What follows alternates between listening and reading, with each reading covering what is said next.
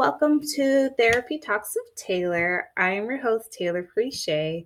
I'm a registered mental health counselor and intern in the state of Florida and proud owner of A Change Within, which is a private practice providing therapy services to individuals, couples, and families. I also provide mental health workshops to local organizations and programs to educate others about mental health topics. I am also creator of different resources that clients can use outside of the therapy session and design mental health apparel to spread awareness. And as your host of Therapy Talks with Taylor, we know this series is dedicated to educating, inspiring, uplifting others in different topics related to mental health. This series is designed to be transparent, authentic, and provide a safe space to discuss different topics. Now, I've been a little away for a little bit, right? Um, and as you know, I'm from Florida. I'm a Florida girl, born and raised. And, you know, we just recently in central and south Florida was devastated by Hurricane Ian. And I originally had a topic in mind, but I just wanted to kind of pause my scheduled topics to really address the crisis of dealing with pre, you know, during and post hurricane, what people may be experiencing. And so Ian came through, you know, the ending of September and a lot of us Floridians were kind of underestimating it. I think um, when you're raised up in Florida, you're just used to hurricanes. But this one, particularly, it wasn't the strength that surprised us, it was the after effects, the, the, flooding the water and you know that was really a shocking thing for us to deal with here in florida is that we thought a hurricane, okay, rain, wind, little lightning, but the magnitude of force that water came in and decimated whole cities and areas and the flooding that is still we're pretty much this October 10th, you know, I'm filming this, but you know, two weeks into October, and there are still areas in central and south Florida that have flooding that we still can't reach um, because of the waters. And so I want to address crisis counseling. And so, what is it? You know, how does this apply to um, situations like this and, you know, different other natural disasters? So, crisis counseling comes in and um, addresses traumatic events. And typically it's, you know, short term, it's response to a situation, deals with the crisis, and to support. Um, it's not necessarily the long term counseling that we deal with the trauma afterwards, but it's to address the specific need. And so the therapy is looking to reduce the stress, is looking to provide emotional support, you know, to bring you know clients into the here and now and to process the grief that may be surrounding the traumatic event. You look at for example hurricane ian you know we have those who have lost loved ones and who've lost probably property.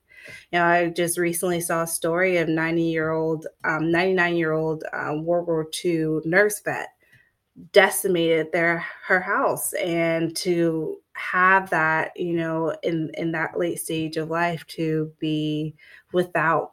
And so it is a lot of processing that that grief of loss of your livelihood and, you know, we work with clients in crisis to bring back to the awareness of now and to kind of understand our emotional responses. And the idea with crisis counseling is to work on regaining control.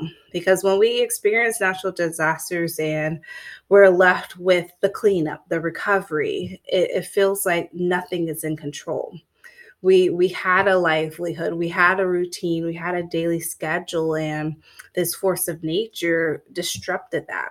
And no longer can we go about our normal life. You know a lot of times we hear in the news or in circulation oh return to normal return to normal. That's that's the quote we're trying to get back to normal.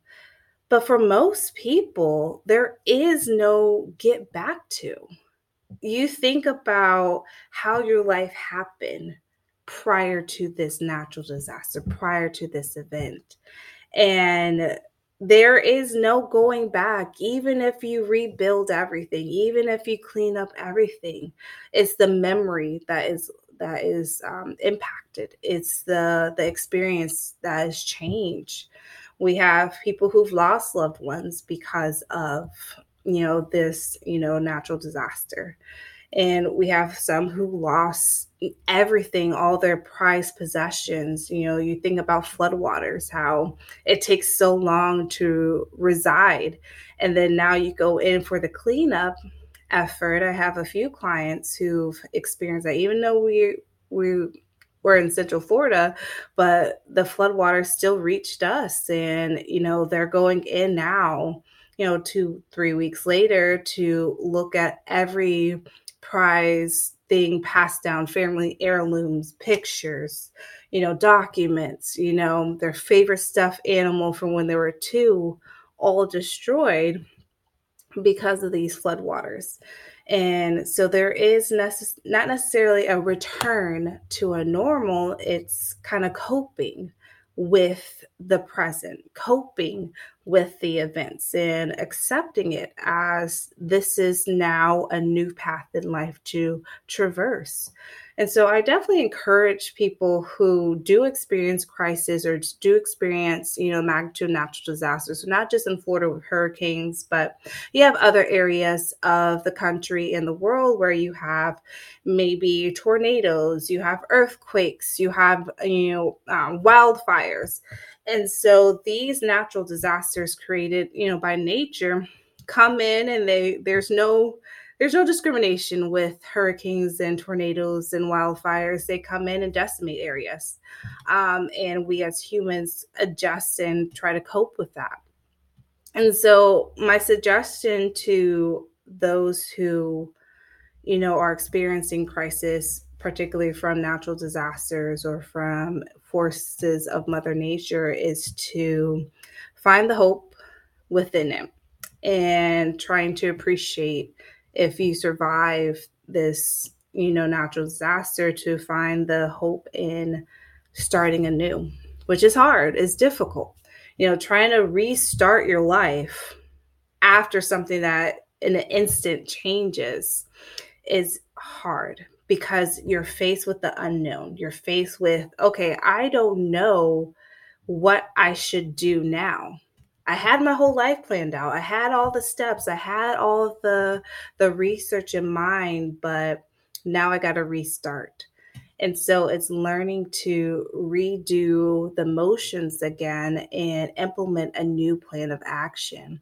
So I encourage those surround yourself with a support system. Find others who may have experienced the same things as you so that you're not alone when you surround yourself with people who have the similar experience as you, it creates a sense of community. It makes it feel like you're not alone in this. They too went through something equally as unfortunate and it creates this you know connection with just human existence and human experience and it helps cope with the loss of whether it's a loved one or a loss of livelihood a loss of homes a loss of prized possessions and as you build your hope and build your community and build your support system, is remembering it takes time and patience.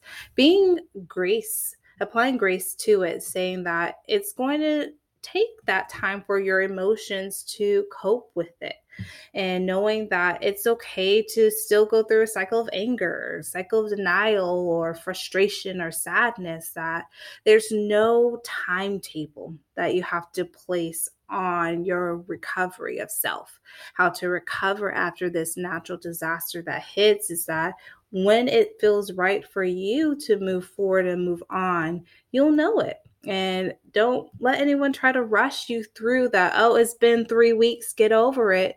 No, take your time with it because you are the one experiencing this loss. You're the one having to recover from this natural event. And knowing yourself, give yourself time, give yourself that grace and patience to heal and surround yourself with healing people you know not only with you know community support but also finding you know a therapist or a counselor or you know social worker who can help guide you emotionally and mentally finding you know that strength in other resources to help uplift you. And it's so important to do so after a natural disaster. So, in my bio, you have a link, and I have listed different um, disaster relief um, information and resources for those, particularly in Florida, affected by Hurricane Ian. And also, you know, even if you weren't affected directly, it's good to know the information just in case anything happens in your area that you know where to go to and who to reach out to. So I hope this helped. I am truly sending out well wishes to everyone involved and everyone who has experienced some form of loss. And I hope that in time that you do find that healing and know, you know, as I end every therapy talks with Taylor, know that this is not how your story ends. If you're listening to this today, your story still continues. It may look differently, true. It may not be what you have planned, and that's okay. But know this is not how your story ends.